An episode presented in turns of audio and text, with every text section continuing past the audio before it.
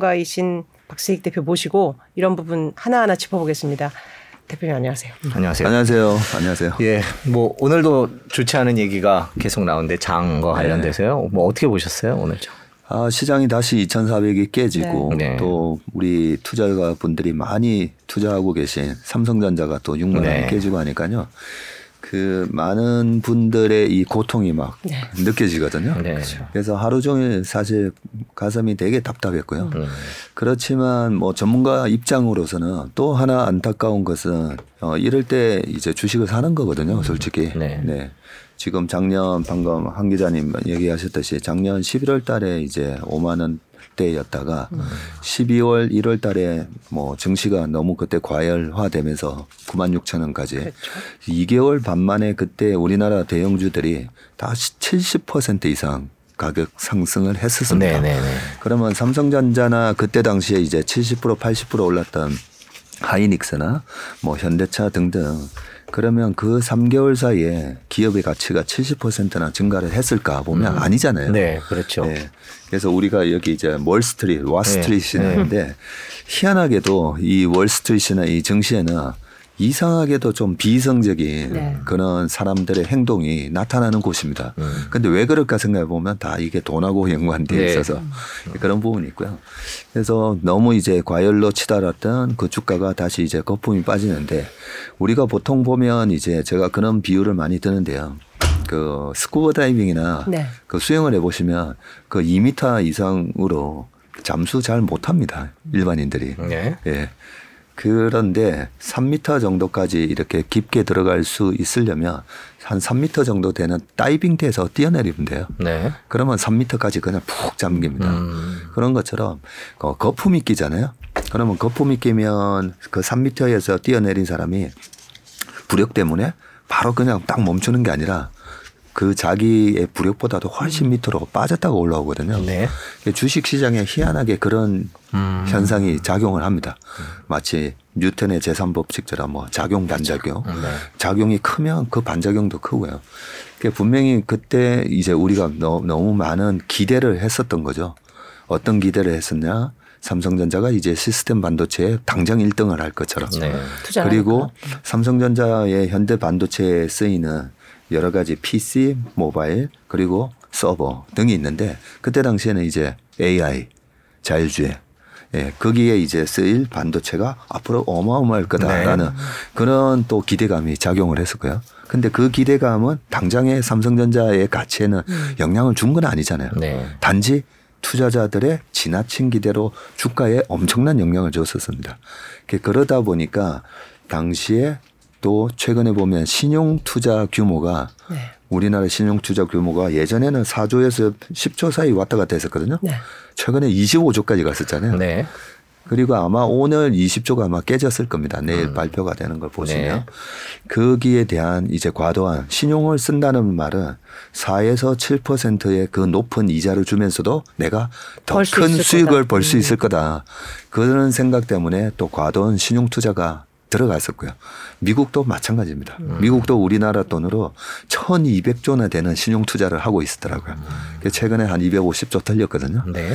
그런 인간의 과도한 욕심에 의해서 단기적으로 돈을 빌려서 투자한 그 반대 매매가 지금 나오고 있다라고 보시면 됩니다. 그래서 지금 이 반대 매매가 나오는 이 영역은 아직까지도 비싼 영역인가라고 보면 아까 3메타라고 했었는데 3,300에서 빠진 이 주가 수준이 한 2,850에서 2,800이 적정한 주가라면 지금은 2,400이 깨져 있는 이 상황은 어 3메타 밑으로 푹 잠겨 있는 상황이고요.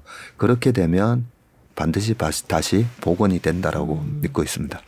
근데 지금 정현진 님도 질문이 자, 지금 싼 구간인 건 알겠다. 그런데 좀 더 떨어질 것 같은데 그리고 추가 금리 인상도 예정돼 네. 있는데 그러니까 뭐 물타기라는 그런 용어를 굳이 쓰지 않더라도 더 빠진 후에 들어가야 되지 않냐. 지금 이제 매수 구간이라고 할 수 있느냐. 이런 질문들을 끊임없이 투자자들은 하고 있는 것 같아요. 네, 좋은 질문이신데요. 네.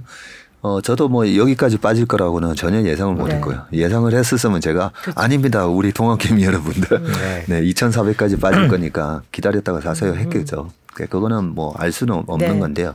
신용을 얼마나 이번에 25조까지 신용 규모가 늘어날지도 예상을 못 했던 거고요. 미국도 마찬가지로 코로나 이후에 천조가 넘는 자금의 신용이 투자가 될지도 예상을 못했던 부- 부분인데 방금 이제 질문하셨던 정 기장님의 어느 정도까지 빠질 거냐라는 부분에 있어서 어 그러면 이번에 거품이 어느 정도 심한 거품이었나를 봐야 되거든요. 네. 그러면 우리가 닷컴 버블을 자꾸 많이 생각을 하죠. 닷컴 버블이 98년도에 러시아가 디폴트 났을 때 나스닥이 1,400 갔다가 어 1년 반 만에 5,100을 갔었거든요. 그 5,100을 가는 사이에 나스닥의 뭐 PER 이런 것들이 뭐 80배 이상 뭐 이렇게 갔었고 실제로 수익이 안 났었으니까요. 아마존이니 뭐 이런 것들 수익 안 났었습니다. 적자 기업들이었었고요. 그렇게 어마어마한 거품이 나오다 보니까 5,100에서 딱 2년 만에 다시 1,100을 갑니다. 음. 5,100에서 1,100. 1,100을 예. 80% 이제 빠졌던 거고요. 하 나오죠. 나오죠. 예, 예. 어휴, 이번에도 혹시 그런가? 예, 예, 그렇죠. 네. 그래서 자꾸만 우리가 이럴 때일수록 valuation 지표를 보는 거고요. 네. 작년에 왜 작년 1, 1월 달 뭐 이렇게 3,150 넘어가실 때 아, 여기서는 저희가 자금을 안 받겠습니다. 여기서는 뭐 어, 현금 비중을 또 오히려 늘리고 레버리지 포지션을 쓰면 안 되고 했던 부분은 다 valuation을 보고 하는 거거든요. 네. 그래서 지금도 여기서 사야 되느냐 말아야 되느냐에 대한 그 판단은 여기서 물가가 어떻게 되고 여기서 Fed가 어떻게 되고 아니라 지금 이 지수가 얼마나 싼 가격인가라고 보는 게 맞는 것 같고요.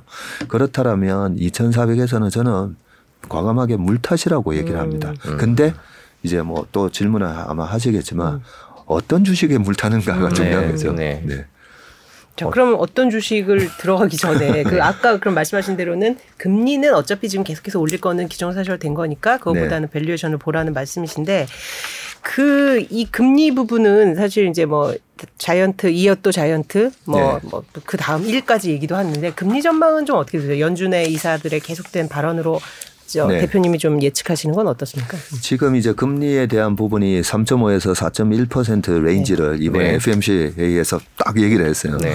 그러니까 겁나죠. 저도 겁나요. 네. 정말 음. 3.5나 2018년도에 그렇게 경기가 좋았을 때 연준의 금리가 2.25에서 멈췄었는데 네, 네. 야 이번에 3.5에서 4.1 그러면 자산 가격이 여기서 더 빠질 수밖에 없습니다. 네. 없는데 그때도 연준은 2018년도에도 이렇게 물가에 대한 공포와 여러 가지 이유 때문에 제롬 파월이 아 우리가 내년에도 계속 2019년도에도 계속 금리를 올려야 될 것 같다라고 굉장히 호키시하게 얘기를 했었어요. 네. 그때 당시에 벌써 여덟 번의 금리를 2018년 10월까지 올렸음에도 불구하고 2018년 12월에도 올리고 내년도에도 점도표상 어쩌고 하면서 두세 번을 더 올린다라고 하니까 겁이 덜컥 나는 거죠. 10년물 국채 금리가 3.1을 돌파하고 있는데 야, 이렇게 연준이 한 세 번, 네 번을 더 올리면 3.5에서 4.1 가는 거 아닌가? 그때도 그렇게 생각했었어요. 음. 그런데 결과는 완전히 반대의 결과가 나왔었습니다. 2018년 11월, 12월부터 10년물 금리가 서서히 꺾이기 시작했었고요. 2019년 되니까 10년물 국채 금리가 어디까지 빠지냐면 1.5까지 빠져요. 음. 엄청나게 급락을 해버린 네. 거죠. 그럼 어, 왜 급락했지? 네. 왜 급락을 했냐면 2018년 10월, 10월, 11월, 12월에 S&P 500이 지금처럼 20% 빠지거든요. 네. 그럼 왜 빠졌겠습니까? 경기 침체. 네. 경, 경기 침체에 대한 두려움으로 빠졌었어요. 음. 이렇게 금리가 올라가면 경기 침체가 온다. 그리고 2019년도에 경기 침체가 왔어요. 네. ISM 제조업 지수 이런 게 50 이하로 떨어지고 경기 침체가 왔습니다.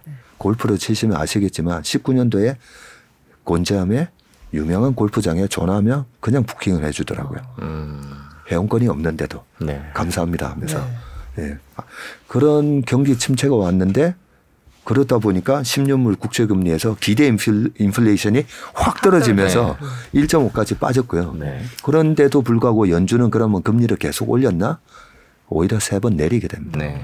25pp, 25pp 세번 인슈런스 컷이라 그러면서 이제 그때 내렸었죠. 맞습니다. 예. 그러니까 그런 집 침체를 확인하고 나서야 이제 금리를 내린 거잖아요. 사실은 지금은 네. 침체가 될 거다, 될 것이 아니다, 뭐저 어느 정도는 막을 것이다. 그 부분에 대한 경기에 대한 전망은 어떠세요? 네. 지침에 대한 부분을 정확하게 말씀해 주셨는데 이번에도 제롬 파월에 대해서 누가 질문을 하죠.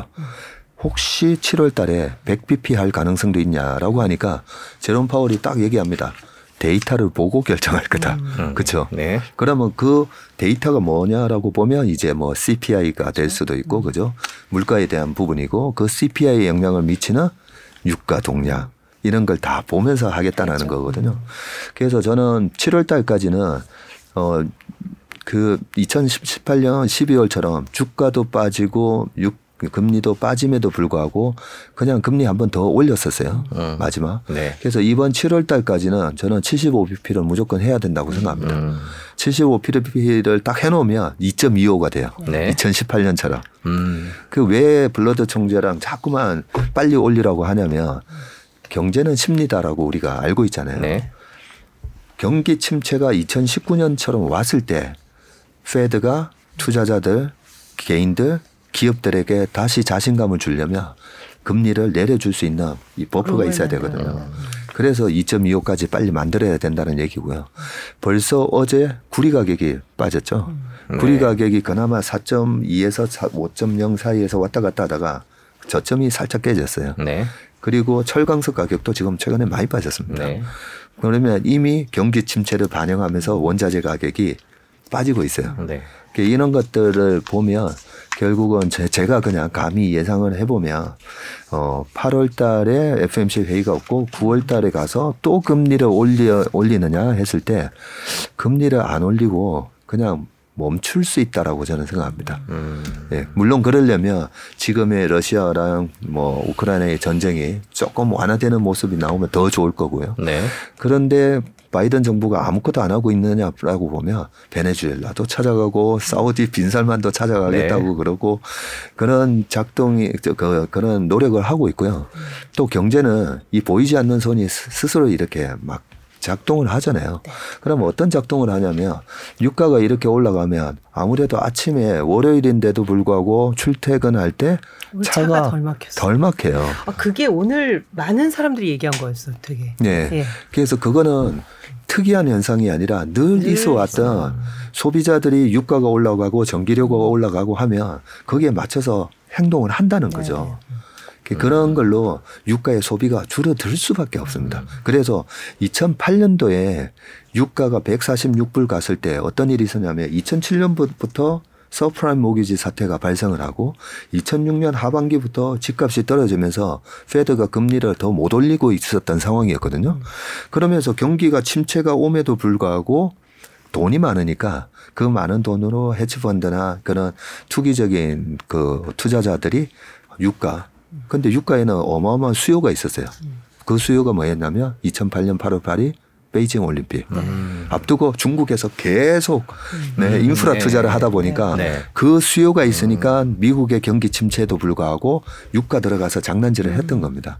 그 그런 걸 갖다가 이제는 못하게 하려고 오바마 정부나 이럴 때 때는 margin rate라고 하면서 그 어, 증거금률을 올리고 뭐 이런 조치를 하는데 2008년 말에 실질적으로 미국의 실업률이 리만 사태 같은 게 터지면서 10% 이상 올라가니까 유가가 146불에서 36불까지 단 6개월 만에 빠져버려요. 그렇기 때문에 경기 침체로 우리가 고민하는 거잖아요. 네. 음. 경기 침체가 오면 그 고민하는데 경기 침체가 오는 순간 지금의 모든 주가 조정의 원인이 되는 유가 상승, 금리 인상이 한 방에 다 해결됩니다. 그런데 이제 그 시점이 도대체 그 시점이 네. 언제냐. 거기 언제냐 언제 조금. 기다렸다가 해야 되느냐 네. 그런데 그 조금 기다렸다가 한다는 게 저는 7월 달에 이번에 마지막 75bp를 올리면 그때가 어, 좋은 타이밍이 되지 타이밍이다. 않을까 생각합니다. 음, 7월임. 자, 그러면 7월 그렇죠. 이제 주가 지수상에서는 투자한테는 좋은 타이밍인데 이제 문제가 되는 게 이제 한미 기준금리 역전 부분이 또 있잖아요. 물론 아, 뭐 네네. 중앙은행은 또 그걸 고려해서 우리도 이제 큰 폭의 금리 인상을 할지 결정을 하겠지만 그러니까 주식 시장에서는 회복이 되는 타이밍이 될 수 있는데 그보다 더 점, 크게 영향을 미치는 이 한국의 금리 수준이 이제 굉장히 높아지는 게 또 다른 또 고통으로 다가올 텐데요. 네. 한미 금리가 역전되면 어떤 우리 많이 듣지만 조금 네. 자세히 설명해 주실 수가 있습니까? 네. 어떤 일이 벌어질까요? 예. 네.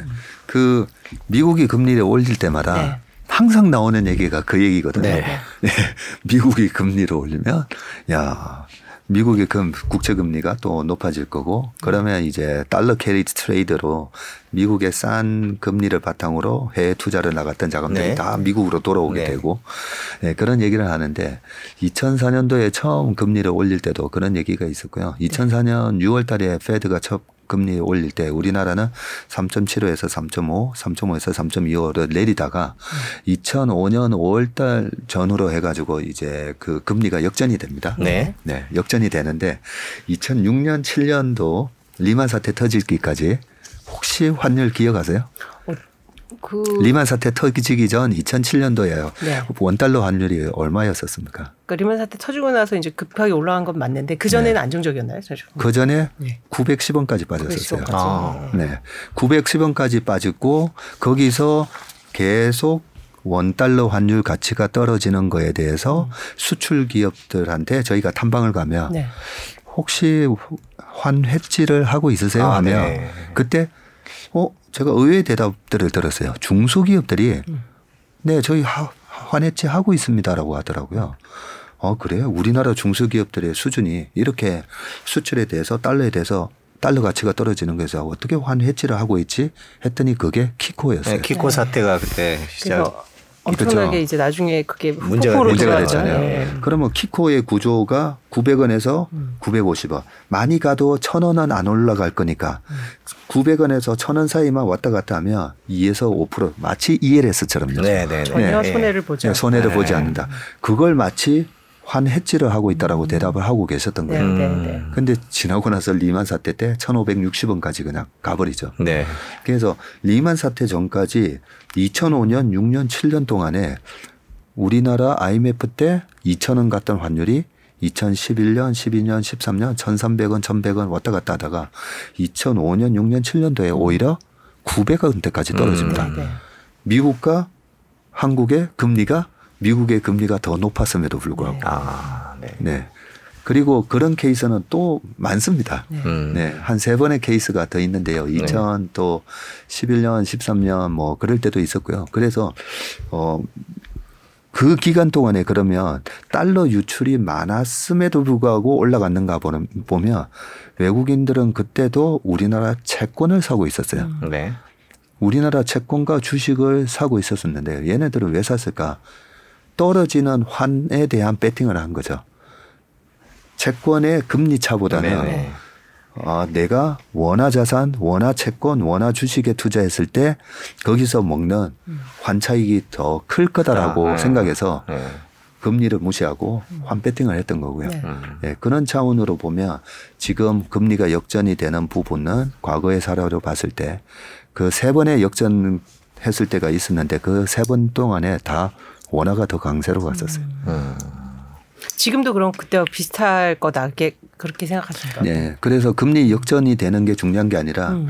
그러면 환 배팅을 원화 강세 지금 원화가 되게 이제 약세로 됐잖아요. 네. 그러면 1900 맞습니다. 네. 2011년 이후로 그 1560원 갔던 그 환율이 이렇게 계속 떨어졌댔잖아요. 왔다 갔다 하는 그 구간 최근에 10년 동안에 보면 1250원을 넘었을 때가 세 번 정도 있습니다. 네. 그 세 번이 언제냐면 2010년 5월 그리스 사태 때. 네. 네. 그때 다시 또 와 이게 뭐지? 네. 블랙스완이구나 또. 네. 네. 유럽이 무너지는구나. 유럽이 무너지구나. 그랬던 1250원 갔던 주가가 2011년 5월 달 되면 딱 1년 만에 다시 1100원이 깨져요. 네. 1250원 넘었던 게 1100원이 깨지는데 어 그러면 그리스 사태가 빨리 종결됐나? 2010년 5월 달에 그리스 사태가 촉발됐는데요. 2012년도에 그리스 국채가 24%가 됩니다. 네. 그런데 그리스만 문제가 아니었죠. 네. 피그스라고 네. 해가지고 포르투갈을 네, 포르투갈, 아일랜드, 네. 이탈리아, 그리스, 스페인까지 네, 확산이 됐었죠, 점점. 확산이 됐음에도 불구하고 원달러 환율은 1,100원 밑으로 떨어졌었어요. 아, 안정됐고. 그렇죠. 네. 그렇기 때문에 그때 당시에도 그리스 사태로 1250원 올라가고 2010년 5월 달에 주가를 샀었으면 우리나라 코스피의 주식을 샀었으면요. 주가도 많이 올라가고 음. 원화 가치도 상승을 하고 그리고 두 번째에 또 1250원을 갔었던 때가 언제냐면 2015년 12월 달에 미국이 첫 페드가 금리 인상을 했을 때 네네. 리만 사태 이후로 제로 금리 처음으로, 거의 1%로 만들고 있다가 그러다가 첫 금리 인상을 하고 지금처럼 와장창합니다 주식 시장이 그때는 유가도 26불까지 확 빠져버려요. 그렇게 빠졌던 게 2016년 2월 달이었는데 이때도 원 달러 환율이 1,250원을 넘었습니다. 네. 그러고 나서 주가가 어떻게 됐냐면 2016년 17년, 18년 1월까지 2,600까지 주가도 올라가고 원달러 환율은 또다시 1,100이 깨지고 1,050 정도까지 가요. 음. 그리고 또 세 번째가 언제였냐면 코로나 때죠. 네. 코로나 때 1,299원을 갔었거든요. 네. 그때는 또 어, 통화 수합을 또 체결하고 네. 예, 그런 조치가 있었었는데 그 2020년 3월 29일 통화 수합 체결하기 전에 또 1,299원 갔다가 그러고 나서 어떻게 됐죠? 불과 아까 삼성전자가 얼마 얼마 했었는데 2021년 1월 달에 삼성전자도 9만 6천 원 얼마 가고 환율은 1,080원이 됩니다. 네. 네. 그래서 지금 1291원 이 환율에서 아 여러 가지 이제 막 그, 그 걱정들도 많이 하시고 여기서 또 1,400원, 1,500원 가면 어떡하지? 네. 근데 최근에 제가 말씀을 쭉 드렸던 사태들 보면 다 무시무시한 사태였어요. 네. 2016년 2월 달에는요, 유가만 26불 간 게 아니라 홍콩의 지수가 14,000에서 7,000이 되면서 그때 EL에서 가입하셨던 분들이 전부 다 하- 마이너스 40% 구간을 터치하면서 그게 낙인 된다고 네. 그러죠. 그러면서 막 마이너스 40 몇 프로 손실 나면서 중국이 무너지는 거에 대해서 중국발 위기 음. 그랬던 때였습니다. 그 그런 거에 비하면 지금의 물가 공포 정도는 이걸로 다시 환율이 1,350원, 1,400원이 될까? 거기보다는 저는 또 1,290원이면 우리가 그런 얘기 많이 했잖아요. 다시 한번 코로나 위기가 오면 나는 정말 주식 지를 텐데. 네. 네. 지금이 그때예요. 아, 지금이 그럴 때다. 근데 인플레이션이 너무 안 잡히는 것 같 다는 생각이 많이 듭니다. 물가도 네. 그렇고요. 그뭐 앞으로 인플레이션 미국 정부가 이제 나서는 것 같은데요. 바이든 행정부도 11월 선거 앞두고 뭔가 해야 될 것 같긴 한데 물가는 네. 잡힐 거라고 보세요. 이렇게 계속 고물가가 가면 모든 경제가 다 힘들어질 것 같은데. 네. 그래서 지금 유가가 전기차가 계속 많아지고 있잖아요. 네. 그죠? 그리고 우리도 이제 전기료도 인상해야 된다 뭐 이러니까 옛날에 이제 안 쓰던 원전도 다시 굴려야 된다. 네. 이런 얘기도 나오고 그- 그런 부분 때문에 어 원전으로 전기를 생산하고 전기에 되는 가장 필요했던 유가보다는 기름보다는 이제 원전이나 신재생 에너지 과거 2008년도 아까 제가 140불 갈 때도 그때도 70불 때부터 2006년 7년도에 주식 시장의 가장 큰 테마는 대체 에너지였어요. 네. 태양광, 풍력. 네. 그렇게 경제는 또 작동을 한다는 거죠. 음. 유가 수요를 줄여버리는 뭔가가 또 대체제 보완제가 막 나온다는 거죠. 그렇기 때문에 아까 처음 말씀드렸듯이 경기 침체가 그 침체를 걱정하는데 유, 물가 때문에 반드시 침체가 오면 무- 무조건 물가는 잡힌다는 거죠. 그러니까 수요 둔화에 따른 그러니까 그 좋은 침체, 주- 좋은 물가 안정이든 뭐든 간에 네. 결과는 그쪽으로 귀결될 수밖에 없다. 그리고 네. 이제 과거의 공포 사례를 좀 보면서 너무 일일 일비하지 않는 게 중요하다 이런 말씀이셨는데 그럼 본격적으로 좀 시장 얘기를 해 보면 그 다른 방송에서도 요즘 시장 보면 무섭다 이런 언급도 하셨는데 그러면 그 수많은 공포 사례를 보셨는데 이번 폭락장은 어떤 게 조금 달라서 또 공포스럽다 이렇게 표현을 할 수 있을지 아니면 아, 네. 예. 제가 제일 공포스러운 것은 네. 이번에 신용 투자 아. 규모였었던 거죠. 예, 예.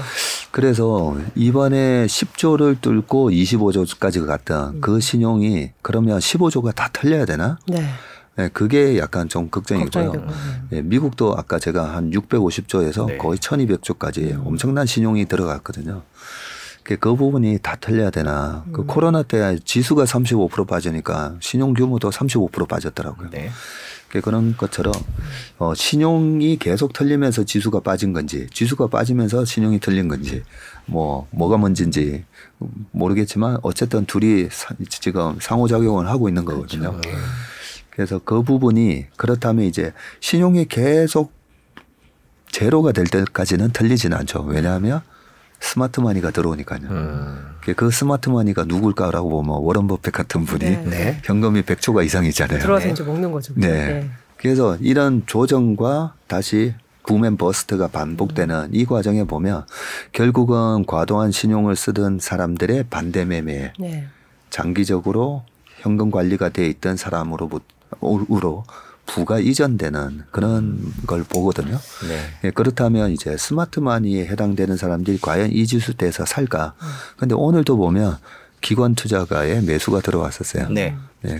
기관들이 봤을 때 저도 이제 뭐, 그, 기관들 자금을 오랫동안 운용을 했었지만 지금 우리나라 PBR 아까 뭐 얘기 나왔잖아요. 네. PBR 1배 밑에서 0.9를 살짝 깨는 때도 있습니다. 있는데 어차피 뭐 국민연금을 비롯해서 그 기관들은 장기적으로 보고 들어오잖아요. 네.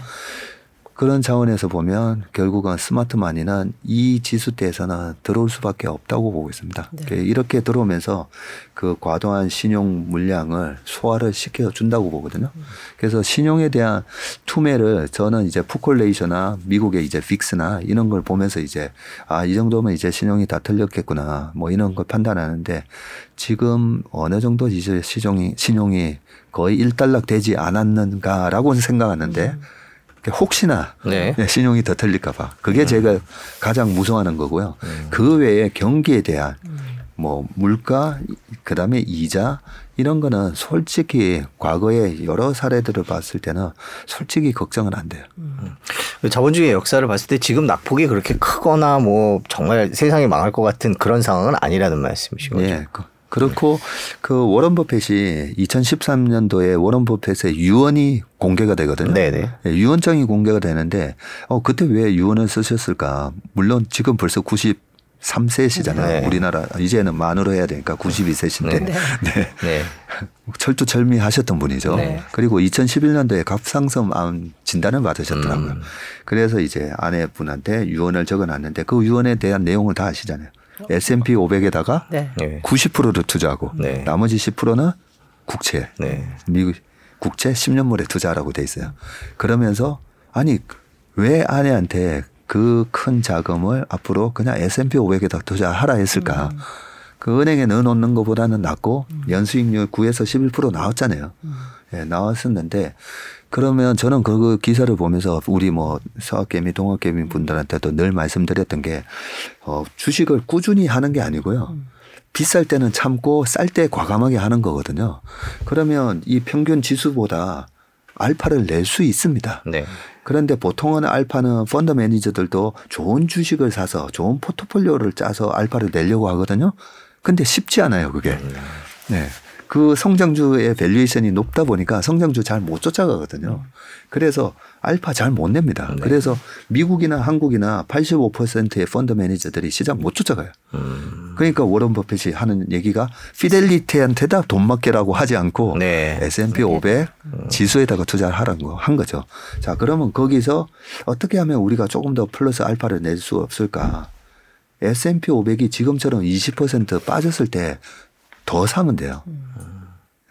그리고 과열일 때 좀 참고. 네. 네. 그게 근데 참 안타깝게도 반대로 하잖아요. 사실 지금 뭐 반대매 반대매를 당하는 소위 당한다는 네. 표현을 썼으면 이게 뭐 자신의 의지로 하는 게 아니라 아예 지금 오히려 청산이 되고 있는 상황이고 네. 이럴 때는 오히려 현금 가지신 분들 소위 기관이나 부자한테 넘어가고 결국 양극화는 더 커지고 네. 이런 악순환을 여- 역사에서 배웠으면 이렇게 되지 않아야 되는데 네. 안타깝게도 지금 그렇게 되고 있고 네. 가상 자산에 투자한 또 수많은 이제 곡소리가 저희 언론을 통해서도 이제 보도가 되고 있고 이 정도면 굉장히 지금 시장에서 느끼는 그 고통의 정도가 어느 정도라고 좀 보세요. 네. 그래서 그 주식이라는 이 변동성에 대해서 좀 이해를 못하고 이번에 과도한 레버리지를 쓰고 오신 분들은 아, 내가 참 아주 중요한 교훈을 얻었다라고 좀 생각하시면 될 것 같아요. 네. 예, 저희 업계에서도 정말 마포대교 몇 번 가셨다가 네. 일어서신 분들이 꽤 많습니다. 네. 아. 그러니까 이번에 아 정말 이래 좀 고통스럽고 뼈 아픈 뭐 깡통을 차시더라도 음. 분명히 다시 이번에 큰 경험을 통해서 일어설 수 있다라고 좀 생각하시면 좋을 것 같고요. 네. 네. 그 그렇죠. 위로지만 또 네. 그렇게 버- 손이 나가려면 이런 상황에서 음. 최소한 바닥에 가깝다 혹은 바닥이다. 뭐 요즘에 보면 찐 바닥이라는 표현, 뭐 네. 여기가 찐 바닥이라는 표현이 몇 달째 계속 나오고 있는데 네. 바닥에 가깝다라는 어느 확신이 있어야 될 것 같아요. 아까 네. 어, 말씀해 주신 거 보면 이제 환율이 1250원을 넘었을 때 얘기를 쭉 해 주셨는데 이제 네. 그때 투자를 했던 사람들이 하면 크게 손해를 보진 않았을 것 같아요. 뭐 예를 네. 들자면 이제 그런 식으로 바닥에 가깝다 가까워졌다, 가까워지고 있다. 이렇게 판단할 수 있는 근거들이 어떤 것들이 있을까요? 네. 그걸로 뭐 제가 기술적 지표도 뭐 상대 강도 지수나 뭐 여러 가지를 보긴 하는데요. 네. 어, 우리나라 지수에 투자하는 분들, 우리나라 기업, 특히나 이제 삼성전자 지금 많이 가지고 계시니까 삼성전자만 하더라도 우리가 언제 과감하게 투자를 해야 되는지 네. 그 부분에 대해서는 환율만큼 좋은 지표가 없어요. 네. 네. 아까 그 세 번의 케이스를 다 말씀드렸잖아요. 네. 그때 삼성전자 샀으면 다 먹었습니다. 다 먹었던 거고요. 아, 조금이라도 더 싸게 사고 싶은 마음이 있잖아요. 여기서 삼성전자가 5만 2천 원 가면 어떡하지? 이런 마음이 있잖아요. 그런데 코로나 때도 1299원 갔을 때 코로나의 2차 팬데믹을 조심하라는 얘기 있었잖아요. 그래서 지수가 한 번 더 빠질 거다. 네네. 그러면 2차 팬데믹이 안 왔었나요? 2차 팬데믹이 아주 세게 왔었어요. 그렇죠. 그렇죠? 네. 변이를 통해서. 2010, 2019년 11월, 12월 달에 우한에서 바이러스가 발생하고 2월, 3월에 이제 전 세계로 퍼져나가면서 1차 팬데믹이 발생했고 네. 2차 팬데믹이 바이든 트럼프 선거 있었던 그 11월부터 그 다음에 2월까지 하루에 확진자 수가 30만 뭐 300만 미국에서 네. 그- 어마어마했었습니다. 그래프 보면 그럼에도 불구하고 환율은 1,080원까지 갔고 음. 주가는 삼성전자 9만 원대 갔고 그죠. 그래서 저는 그리스 사태 때 그리스 가지고 여러 가지 리포트가 나왔어요. 그리고 아까 피그스로 확산됐다 했잖아요. 네. 그럼에도 불구하고 환율 1250원 이상에서 그냥 주식 샀으면 됐었거든요. 자, 그러면 여기서도 물가, 유가, 우크라이나 전쟁 뭐 다 있는데 왜 1250원이 그렇게 중요한 지표가 될까? 그러면 뭔가 논리적으로 쓸, 설득이 돼야 되잖아요. 네. 그러면 삼성전자가 내수 기업인가요? 아니면 수출 기업인가요? 여기서부터 시작해 보자고요. 음. 수출. 출기업이죠. 네. 자, 그러면 우리가 IMF 때 1998년 IMF 때 우리나라 은행들 많이 망하고 리스사 종금사 많이 망했을 때 그때 떼돈 번 기업들이 있었잖아요. 오토바이 헬멧 회사. 예. 그러나요? 오토바이 헬멧 수출하는 아 수출 수출 네. 때문에. 예. 네. 그런 회사들이 떼돈을 벌었었고요. 음. 중국에서 니트 만들어서 일본에 수출하는 회사 수출 기업이 다 떼돈을 벌었고 이 2000, 아, 1998년 6월 달에 277을 찍었던 그 지수에 그때 스티브 마빈이라는 도이치방크의 애널리스트가 우리나라 100갈 것 같다라고 얘기를 합니다. 네. 근데 277에서 1005포인트까지 그냥 다이렉트로 날아가 버리죠. 네. 아, 이게 말이 돼? 했지만 수출 기업들의 실적이 터졌던 거죠. 음. 그래서 어떻게 보면 우크라이나 전쟁이 됐던 어떤 이슈가 코로나가 됐던 우리 수출 기업들한테는 너무나 다행스러운 일이라는 거죠. 1250원이 네. 넘어가는 그런 무서운 상황을 만들어주는 그런 외생 변수가 발생한 거는 우리나라 수출 기업들한테는 너무나 다행스러운 상황을 만들어준 거고요. 네. 그 만들어주는데 기업 가치는 앞으로 환율 때문에 마진이 좋아지고 매출이 늘어날 건데 경기가 둔화되며 네. 침체가 오며 네. 이런 얘기에 주가는 오히려 싸져요. 따진다는 거죠. 음. 예. 그렇기 때문에 어 굉장히 어 아이러니한 부분이죠. 음. 예. 이 주식 시장이라는 게 그렇죠. 예, 정말 1250원이 그런 의미가 있군요, 우리에게는. 근데 항상 뭐 옛날보다 환율이 미치는 수출 기업에 미치는 영향은 제한적이다 이런 반론도 네. 나오고 현대차 같은 경우도 수- 환율이 이럴 때 많이 팔면 좋은데 뭐 어떤 수급 문제 때문에 반도 저 반도체나 다른 엔화약스 수급 얘기도 때문에 나오고요. 뭐 그런 것 때문에 옛날 많지 않다. 또 이런 얘기들도 있어요. 그죠. 그렇지만 여전히 환율은 수출 기업에 환율을 절대적이다. 음. 네, 무조건 환율을 믿고 음. 투자하는 게 맞고요. 네. 2020년 아까 코로나 2차 팬데믹 왔어요. 그리고 19년도 비해서 2020년도는 전 세계가 락다운 됐었잖아요. 네. 그래서 삼성전자에 대해서도 그때도 이런 얘기를 합니다. 19년도에는 코로나도 없었는데 삼성전자의 영업이익이 27조 7천억이 나왔는데 이런 전 세계적인 봉쇄 상황에서 미국의 실업률이 14%가 넘어가고 삼성전자의 이익이 박살이 날 거다. 20조 정도 깨질 수도 있다. 그래서 삼성전자의 주가는 3만 6천 원 가야 된다. 그런데 실적이 어떻게 나왔냐면요. 35조가 나왔어요.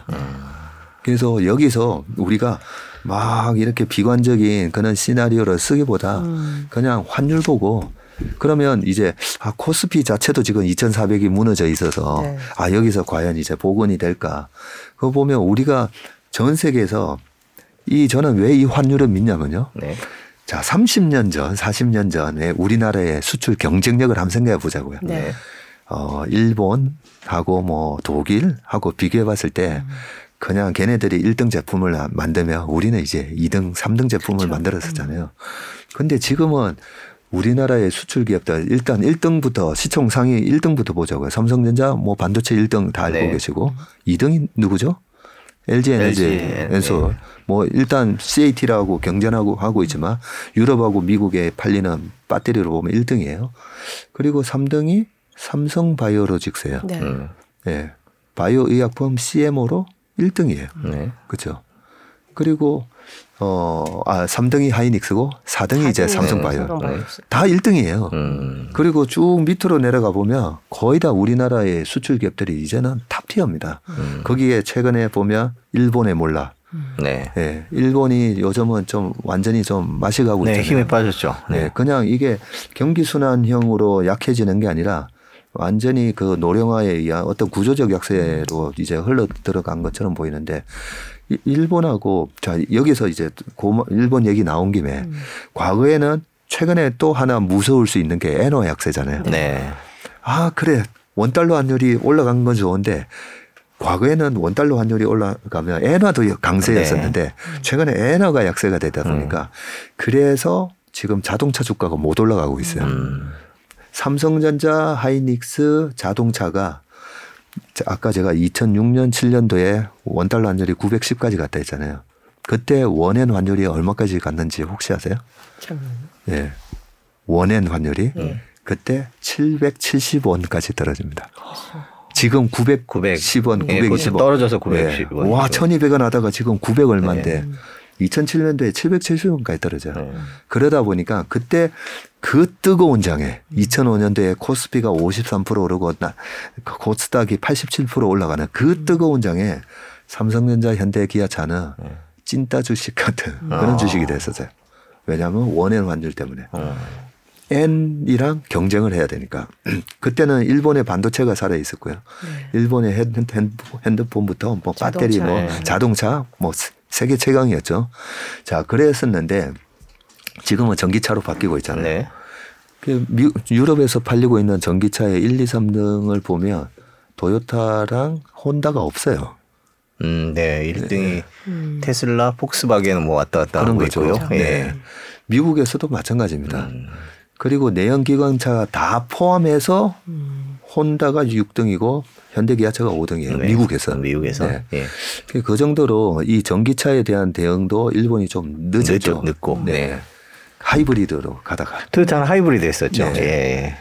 그런 것 때문에 원엔 환율이 같이 이렇게 약세로 가면 현대 기아차, 삼성전자 수출 기업이 못 간다라고 이 퀀트 베이스로 투자하는 사람들은 이미 그게 다 옛날 공식이군요. 공식이 예, 돼 있어요. 예. 그래서 안 돼. 음. 라고 볼 수가 있는데 제품의 경쟁 구도를 보면 그때랑 지금이랑 많이 차이가 난다는 거죠. 음. 네. 대한민국이 그때 비해서 훨씬 더 강해졌다. 훨씬 이렇게 강해졌다는 요약할.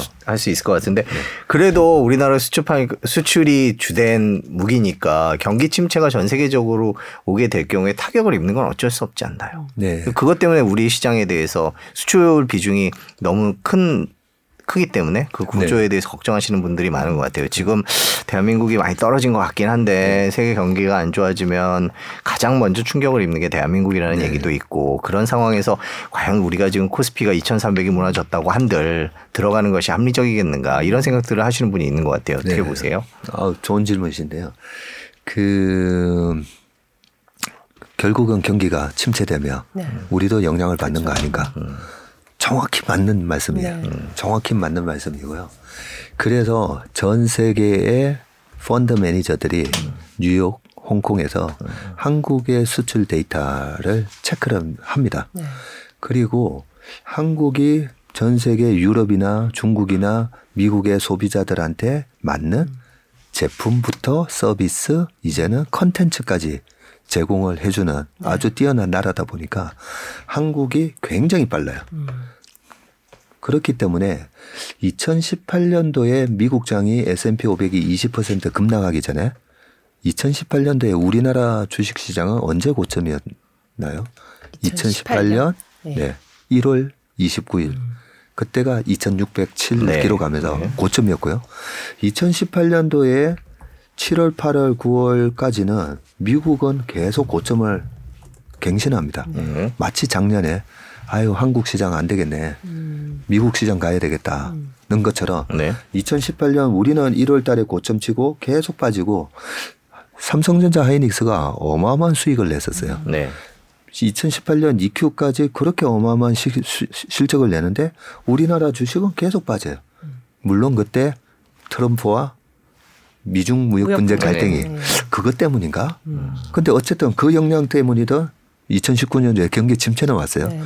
근데 어디가 제일 먼저 빠지냐면 중국 시장과 한국 시장이 제일 먼저 빠졌어요. 음. 세계 공장 역할을 하고 아, 네. 중국이 이제 좀 싼 거 만드는 공장 역할을 하고 우리는 이제 좀 좋은 거. 예. 네, 하이엔드 네. 제품, 프리미엄급 네. 좋은 걸 이제 만드는 네. 공장 역할을 하다 보니까 정확하게 그렇게 경기가 침체가 될 거 기가 막히게 음. 1년 앞서서 반영을 했습니다. 음. 자, 이번에 한번 볼까요?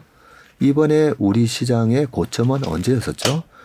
2021년 작년 6월 3천? 네. 25일 날 네. 3,316 이렇게 기록했어요. 네.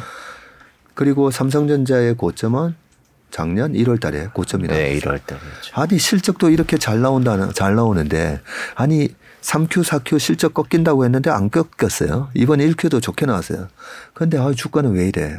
하면서 미리 선반영을 하고 있는데 2018년 12월 달에 한국, 미국 전부 다 바닥 찍고 2019년부터 반등이 들어올 때 약간 특이한 현상이 중국 시장이 안 빠져요. 미국 시장은 막 저점을 갱신하고 있는데 네. 중국 시장은 안 빠지고 그때 우리 시장도 이제 안 빠지기 시작하면서 어 이게 맞나? 미국이 저렇게 또 박살나고 금리 공포 때문에 저렇게 하는데 그렇게 바닥을 잡으면서 2019년도에 S&P 500이 28.8% 올라갑니다. 네. 2019년도에 절대 경기가 좋지 않았습니다. 네. 예. 그래서 경기와 주가는 동행한다. 그건 그건 우리가 중학교 고등학교 때 다 배웠잖아요. 네. 선행한다라고 배웠잖아요. 네, 주가 지수가 선행 지수에 네. 포함이 되죠. 근데 여기서 제가 하나 더 말씀드리고 싶은 거는 우리 때 우리 두 네. 기자분님들하고 우리 때는 선행학습을 중학교 2학년 때뭐 봄방학 아, 봄에는 그 가을 것까지 해놓으면 좀 빠른 편이었잖아요. 네. 우리가 중2 때 고1 거 하지는 않았잖아요. 예, 아니었죠. 네. 근데 지금은 중학교 2학년이 네. 고1 또는 고3까지 하고 있어요. 그러니까 선행의 어떤 기간이 달라졌다. 선행의 기간이 네. 달라졌다는 거죠. 그래서 주식 시장도 지금 제가 보면 야 주식 시장도 이 선행 학습이 너무 빨리 이루어진다는 거죠. 그래서 우리가 고등학교 때나 중학교 때 배운 것처럼 주식이 3개월, 6개월 leading indicator 선행 지수다고 하는데 지금은 너무 한 1년은 선행을 해버려. 요 네. 특히나 우리 시장은요. 야, 그 말씀 하여튼 선행의 기준 기, 그 기간이 달라졌다는 건 한번 좀 생각을 해봐야 될 것 같아요. 네. 자, 무조건 환율을 믿고 투자하라. 그러면 수출 기업들이 그렇다고 뭐 다 좋진 않을 거고요. 수출 네. 기업도 중에서도 환율에 더 큰 수혜를 받는 데가 있을 거고 한데 그러면 어느 어느 좀 업종을 지금 주목하고 계세요? 그러니까 네. 환율이 지금 이럴 때. 네. 네. 그 환율 얘기를 하면서 음. 아마 우리 시청자분들이나 두 분 머릿속에도 아 그래도 혹시나 음. 2008년처럼 또 왜냐하면 지금 최근에 이제 많이 나오시는 비관론자 분들이 얘기하는 네, 게 네. 이제 한 번 더 크게 빠진다는 그렇죠. 거잖아요. 네. 그한 번 더 크게 빠진다라고 하면서 뭘 어디에 조정 사례를 갖다 대냐면 2008년 이제 금융위기 때 지수가 한 55% 빠지거든요. 네. 미국 시장도. 네.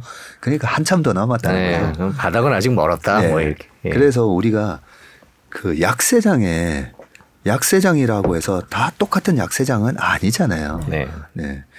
그렇기 때문에 어 약세장이 지금 어떤 약세장인가? 이게 코로나 때도 지금처럼 되게 안 좋게 얘기하시는 분들을 보면서 그 골드만삭스에서 bear markets essential이라는 음. 약세장의 본질이라는 그 리포트를 내면서 네. 로버트 실러 교수가 예일대의 로버트 실러 교수가 약세장에는 세 가지가 있다라고 한 거죠. 네. 이 부분이 되게 중요해요. 네. 우리가 요즘 옛날에 이제 허준 때 사상 체질에서 뭐 지금 팔체질 네. 체질에 맞게 처방을 해야 되는 거잖아요. BTI도 여덟 개입니다. 네. BTI도 네. BTI도 네. 있고 세 그런 것처럼 어떤가요? 네. 약세장. 예, 그 사람 체질을 보고 해야 되잖아요. 네. 네. 그러면 지금 약세장이 무슨 약세장인지를 저는 많이들 모르세요. 네. 그- 그 부분을 정확하게 알아야 되는데 음. 지금 30분 내내 한 게 경기 침체잖아요. 네. 경기 침체는 경기 사이클에 의해서 오는 약세장이거든요. 네. 그 그걸 갖다가 시클리컬 베어 마켓이라고 해서 경기 순환형 약세장이라고 해요. 네. 자, 그러면 2008년 금융위기 같은 약세장이 뭐냐면요. 금융위기잖아요. 네. 금융 시스템이 망가지는 약세장을 구조적 약세장이라고 합니다. 우리나라 1998년도에도 구조적 약세장이었던 거죠. 그러면 미국이 지금 금융위기가 다시 돌아오는 그런 상황인가요? 그건 아니죠. 아니죠. 그거는 아니라라고 비관적으로 좀 시간을 본 시장을 보시는 분들도 다 인정하실 거예요. 네. 경기 침체가 온다는 거잖아요. 네. 경기 침체가 오는 경기 순환형 약세장은 어, 15, 저- 좀 적게 빠지면 15%고요. 많이 빠지면 25% 정도 빠집니다. 음. 미국 시장 기준으로. 네. 구조적 약세장은 한 절반까지 빠질 수 있는. 그- 구조적 약세장은 무조건 도망 나와야 되는 네. 약세장인 아, 거죠. 네. 구조적 약세장이 되면요. 배당 주고 할 것 없이 다 도망 나와야 돼요. 음. 근데 최근에 보면 배당주가 올라갔잖아요. 네, 많이 올라가고 있죠. 그거는 경기 순환적 약세장이라고 미국뿐만 아니라 우리나라 전부 다 다 그렇게 인정하고 있다는 거예요. 음. 그래서 경기 순환적 약세장, 금융 시스템이 망가지지 않는 약세장은 지수가 50% 이렇게 안 빠진다는 거죠. 네. 그래서 코로나 때도 보면 35% 빠졌었잖아요. 네. 네. 블랙 만데이가 있었던 1987년도에도 35% 빠졌었던 거거든요. 네. 그래서 지금 지수가 지금 많이 빠졌습니다. 네, 한 33% 빠졌네요. 네, 30%. 예. 삼성전자가 38% 빠졌고요.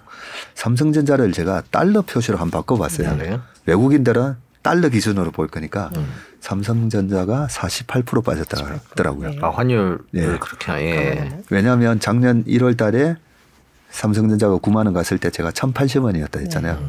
그렇게 원화가 강세였을 때 달러 9만 6천 원하고 음. 지금 뭐 원화 약세에 5만 7천 원 뭐 이러다 보니까 예, 훨씬, 훨씬 거의 더50% 빠진. 거랑 예, 마찬가지고. 그래서 이제 질문이 자, 이제 그러면 뭘 사야 되냐 네. 요인데요. 그런 약세장을 겪고 올라올 때는 아, 이게 진짜 올라오는 게 맞아 라는 그 불안감 때문에 스마트 마니는 음. 중소형주를 사지 않습니다. 아. 예. 무조건 대형주를 사게 돼 있어요.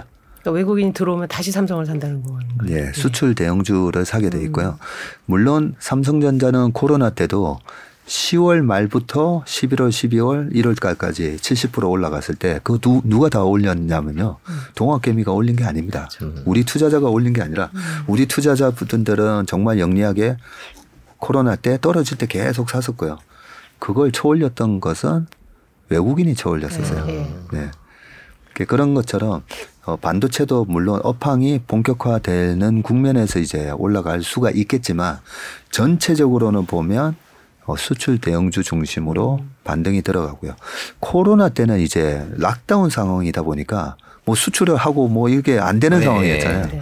그러다 보니까 이제 플랫폼 기업들이 강하게 올라갔었던 음. 거죠. 큰 플랫폼 기업들이. 그래서 그때도 빅세븐이라고 했는데 이 빅세븐에는 중소형주가 주도하지는 않았었습니다. 음.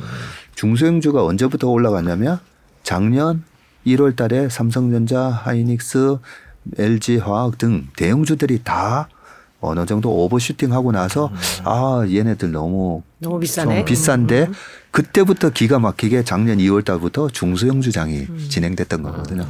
그래서 이번에 아 오케이. 그러면 1250원에서 그러면 한번 배팅을 해봐 했을 때 아주 중소형주로 들어가시기보다는 일단은 대형주로 시세 수익을 내고 나중에 어 정말 다시 유가가 떨어지고 유가가 한 70불에서 90불 사이로 떨어지고 금리도 안정화되고 아 이 이제는 확실하게 어이 리세션에 대한 아래 공포에서 이제 벗어나는 것 같아 이런 마음이 들 때 중성주가 움직이거든요.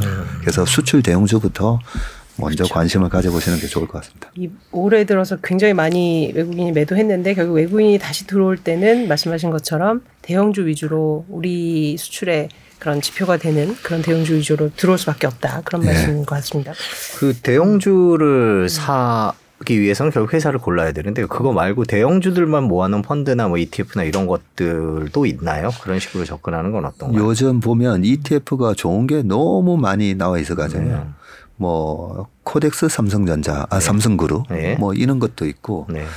섹터별로 굉장히 다양하게 돼 있는 걸로 알고 있는데요. 너무 많이 나와가지고 아, 네. 네, 제가 그 미국도 그런가요? 갑자기 궁- 든 생각이 우리나라 같은 경우에는 이제 수출이라는 특수성 때문에 그 대체로 smart money가 들어오면 대 수출 대형주부터 올라간다.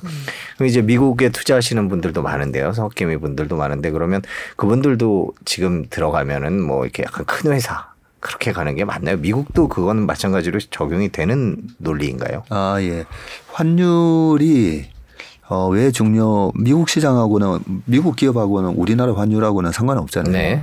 없음에도 불구하고 왜 환율이 어느 정도 미국 기업의 매수나 매도의 타이밍이 될 수 있냐면 우리나라 원달러 환율이 1250원이고 뭐 달러 지수라고도 또 있죠. 네, 달러 지수. 예, 달러 인덱스가 또 얼마 가고 그 부분을 보면 투자자들의 공포를 알 수 있다는 거죠. 음. 공포스럽기 때문에 달러가 강해지는 거잖아요. 네.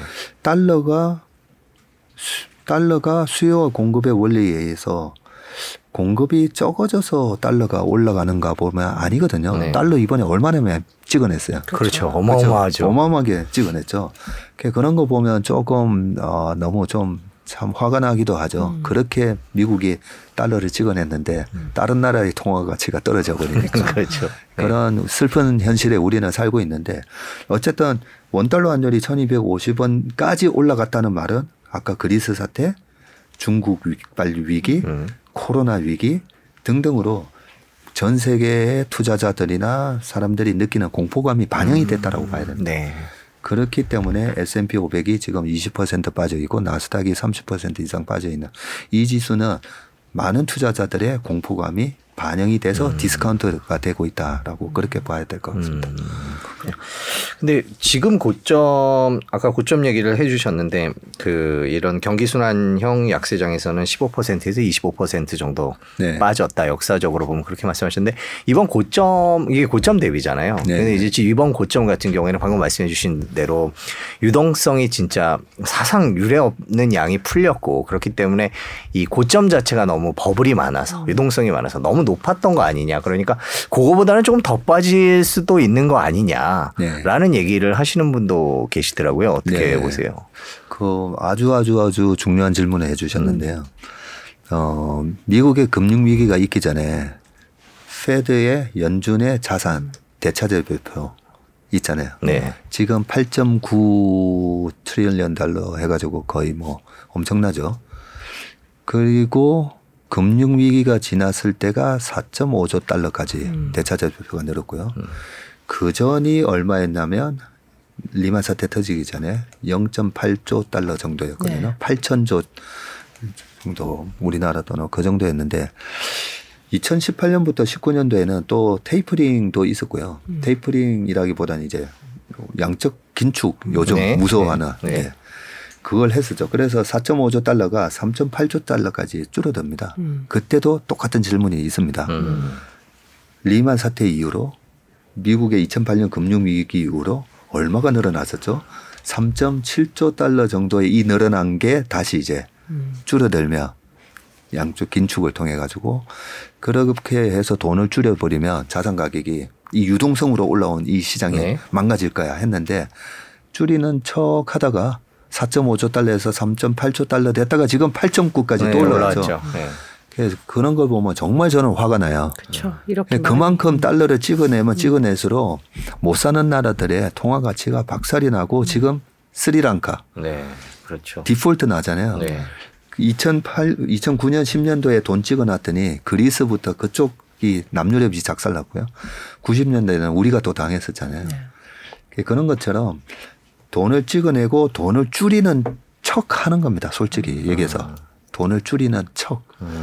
네, 그래서 8.9조 달러가 어떤, 어떤 분은 이제 6조 달러 정도까지 이렇게 긴, 이렇게 타이트닝을 할 거다라고 하는데 저는 얘네들이 그동안에 해왔던 방식을 보면 시- 줄이는 신용만 한다는 거죠. 그리고 왜 줄이는 신용을 해줘야 되- 되냐면요. 돈을 이렇게 찍어내면 우리가 이제는 그 정도는 알거든요. 수요 공급에 의해서 와 달러를 이렇게 많이 찍어냈으니까 달러 가치가 떨어져야 되잖아요. 근데 남유럽 위기 이런 것 때문에 달러 가치가 다시 확 올라와 버려요. 네. 네, 그 이런 위기를 못 사는 나라에 빌려줬던 자금을 쓱 빼는 척을 하면서 위기를 만들면서 각 나라에다가 에다가 메시지를 보내는 거죠. 달러 외환 보유고 제대로 챙겨. 예, 우리가 달러 많이 풀어줬지만 그거 어디 쓰지 말고 계속 잘, 이렇게 예. 잘 보관하라는 거죠.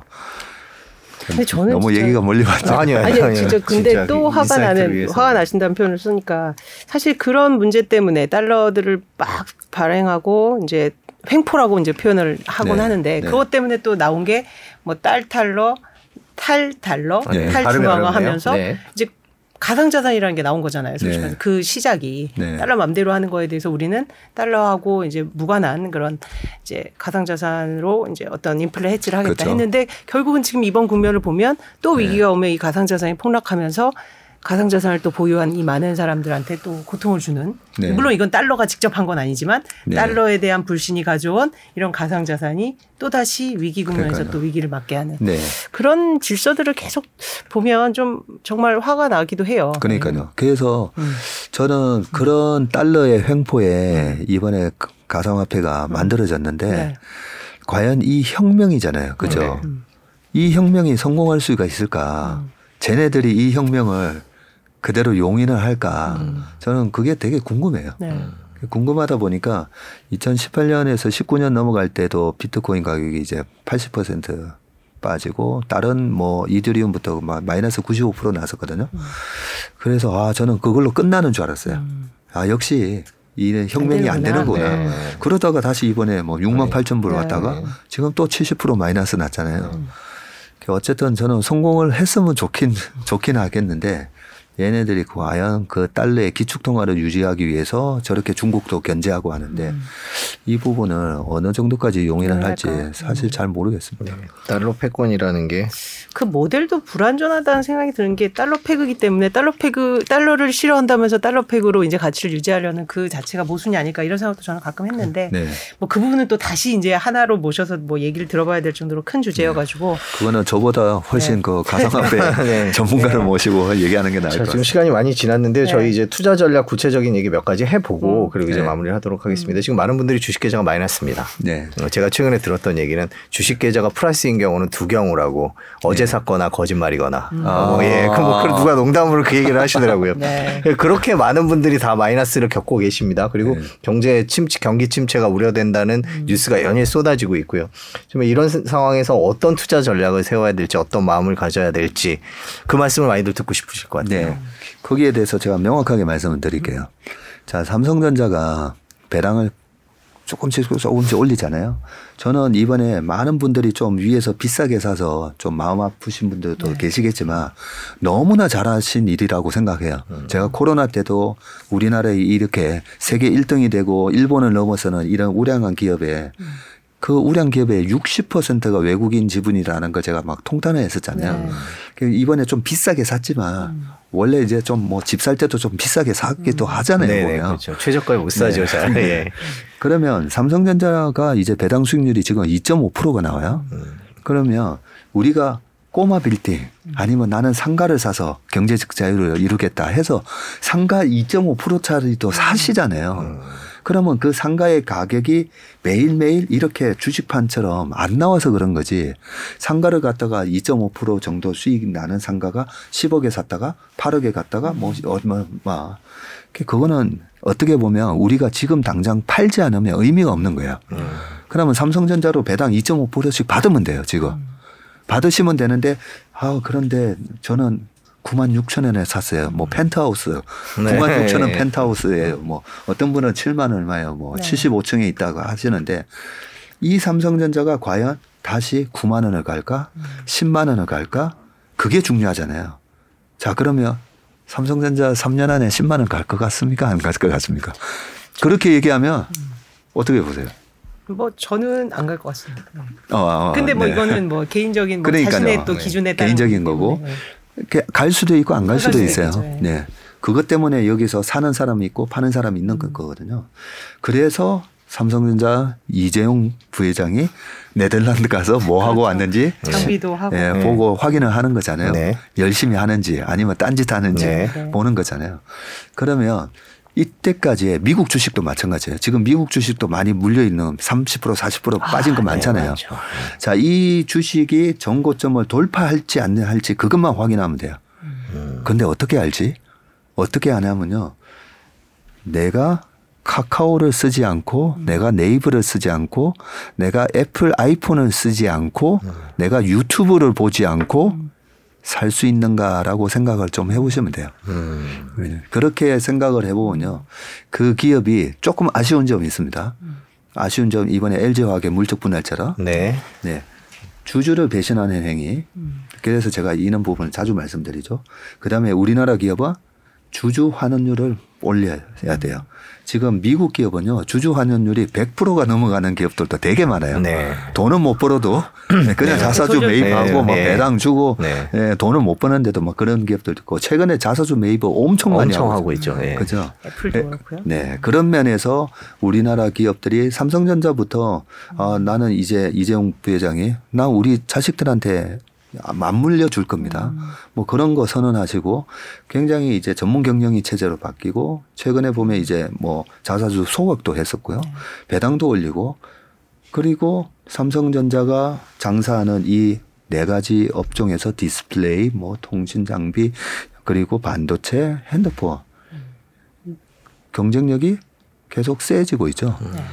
그런 걸 보면 저는 정거점을 돌파한다라고 저는 생각합니다. 네. 그러면 2.5% 배당 받으면서 아 박전모가 얘기한 대로 3년 안에 안 올 수도 있어요. 네. 근데 배당은 제가 보니까 계속 올릴 계속 것 오르- 같아요. 예. 그리고 삼성전자가 정말 안 좋았던 2019년도에 27조를 벌었다 했잖아요. 네. 코로나 때 35조를 벌었다 했잖아요. 그래서 회사에 쌓이는 자기 자본이 계속 올라오고 있어요. 음. 그래서 아까 삼성전자가 PBR이 1.2배, 1.3배 네. 이랬잖아요. 네. 그 지금 이제 벌써 북 BPS가 5만 원을 돌파하고 있어요. 음. 그 그런 거 보면 저는 3년, 5년 우리가 2.5% 어차피 어 상가 사는 것보다는 저는 훨씬 낫다라고 생각합니다.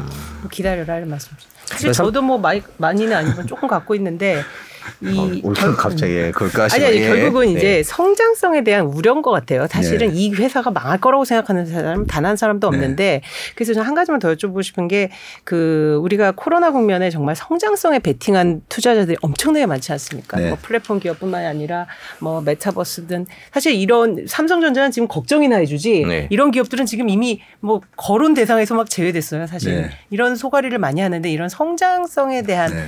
그 베팅 이 부분도 좀 그냥 기다려야 되게 될까요? 아니면 조금 어떻게 보세요? 네. 또 중요한 질문을 해주셨는데 어, 성장주를 좋아하시는 분 입장에서는 네. 에스플레스의 강광천 회장님도 네. 그러셨죠. 아, 삼성전자는 성장성이 없어서 안 해. 어, 맞아요, 맞아요. 음.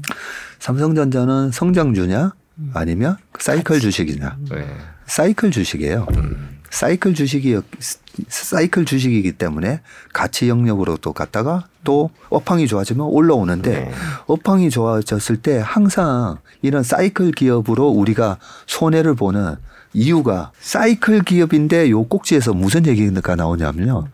성장 동력을 발견했다. 발견. 네. 이번에는 시스템 반도체, AI 전기차가 되면 엄청난 시장이 또 열린다면서 성장 스토리가 붙어요. 네. 그래서 삼성전자는 철저하게 그냥 사이클 기업이라고 보면 되고요. 사이클 기업이기 때문에 주가가 40% 정도씩 33% 코로나 때 33% 빠졌고요. 지난 2018년 19년 넘어갔을 때 36% 빠졌는데 지금 38% 빠지거든요. 사이클 기업인 거예요. 근데 삼성전자처럼 전 세계에 막강한 그런 경쟁력을 가진 회사를 우리가 그 사이클을 잘 이해를 하잖아요. 네. 그러면 이제 투자하기가 너무 좋은 거죠. 오히려 성장주를 막 투자 높은 valuation에 투자하는 것보다 이런 기업을 PBR 1배에서 2배 사이에서 왔다 갔다 하면서 투자하는 게 어떻게 보면 아 삼성전자는 사이클 기업이었구나. 요 한 가지만 보더라도 훨씬 더 좀 마음 편하게 그럼 투자할 수 있다는 거죠. 투자하신 분들은 어떻게 해야 돼요? 성장주. 그래서 아유 나는 그런 사이클 기업 도대체 또 답답해. 반도체 사이클 언제 꺾이는지 모르고 실제로 그렇기 때문에 사이클 기업은 멀티플을 높게 못 받아요. 네. 사이클 기업은 절대 PER 3, 40배 못 받습니다. 네. 예, 그래서 성장 기업은 테슬라과 여전히 80배 주고 하는 게 성장주는 그렇게 비싸게 어, 가치를 인정을 해주는 거예요. 성장 가치에 대해서. 그런 걸 좋아하시는 분은 성장주 하시면 되는 거고 근데 성장주들이 지금 마이너스 70, 마이너스 80 이런 게 미국도 그렇고 우리나라도 네. 그렇고 많거든요. 이제 그분들은 4차 산업혁명, 메타버스 이런 앞으로 올 미래에 대해서 이제 투자를 하신 건데 지금 계속 갖고 있- 배당도 없어요. 네. 심지어 그런 기술주도 상당 부분이 배당도 없거든요. 그래서 저 같은 경우에는 네. 성장주보다도 저는 사이클 기업을 좋아하는 겁니다. 음. 네, 근데 성장 투자 성향하고 네. 이제 대부분의 투자자들은 이 사이클 기업에서 오히려 거꾸로 해서 다 손해가 나거든요. 음. 근데 이 사이클 기업의 그런 변동성에 조금만 이해를 하면 그 부분에 있어서 오히려 투자하기가 훨씬 쉽고 방금 이제 송 기자님 말씀하셨다. 마이너스 80% 가고 네. 이익이 안 나오는 거 있잖아요. 그게 보면 짝퉁 기업이라고 보시면 돼요. 음. 우리가 짝퉁 샤넬백을 음. 500만 원, 1000만 원 주고 사면 안 되잖아요. 안 되죠. 근데 이 우리가 샤넬처럼 될 거야라고 얘기하는 수많은 성장 스토리 기업들이 있습니다. 네. 그런 걸 조심해야 되듯이 테슬라 하니까 갑자기 니콜라 하면서 아, 그렇죠. 그렇게 현혹시키는. 예. 성장주들이 항상 있다는 거죠. 그런 걸 선별해서 투자를 하셔야 될 것 같습니다. 음. 아, 니콜라도 그때 또 한국에서 그 많이 매수한 종목 중에 하나로 네. 랭킹에 오르기도 했었는데요. 뭐 그만큼 계속 시장이 아픔을 주고 있는 건 맞는 것 같습니다. 네. 네. 근데 뭐 네. 또 니콜라 짝퉁 기업이라고 했다고. 아니, 아니, 그거는 우리 뭐- 투자자분들 네. 사실 이건 개인의 투자 성향에 따라서 이제 그러니까요. 선호하는 투자 방식이 네. 다른 거니까요. 네. 또 니콜라가 수소 트럭으로 저는 다시 네. 살아났으면 좋겠습니다. 네. 뭐 네, 그건 뭐 평가가 엇갈릴 수 있으니까 이콜라에 대한 기사도 가끔 나오더라고요. 또 요즘에. 예, 그런 면이 있어서. 그만큼 이제 시장이 혼란스럽다 보니까 이게 아니면 왜 그 막대한 유동성이 풀린 장에서는 다잘 되니까 사실은 그때는 뭐 다 굉장히 장밋빛이었었잖아요, 사실은. 그래서 맞습니다. 지금 이 오히려 옥석을 가리는 해안이 더 중요한 그런 시점이 아닌가 그런 생각이 듭니다. 항상 그 마지막 질문 많이 네, 하시잖아요. 그 마지막 질문 저희 제가 마지막 질문을 몇번몇 계속 한다고. 예. 그 힘든 투자자들한테 심리적 심리 관리, 마음 관리 이런 것들을 예를 들어서 아까 뭐 삼성전자 같은 경우에 그래도 연 2.5% 이자를 주는 거 아닌가 뭐 약간 이런 식의 마인드가 있는데 그게 아니고 이제 그런 기업들이 배당도 많지 않지만 그래도 큰 기업이고 그리고 또 좋은 회사고 내가 많이 쓰니까 아까 뭐 말씀해 주셨잖아요. 뭐 카카오나 네이버 안 쓰고 사 구글도 마찬가지고요. 이제 그런 얘기들을 해 주셨는데 힘든 분들한테 이럴 때 뭐라고 격려를 해 주시는지 그 말씀으로 네. 마무리를 했으면 합니다. 아마 저도 이제 오늘 방송에 댓글을 볼 건데요.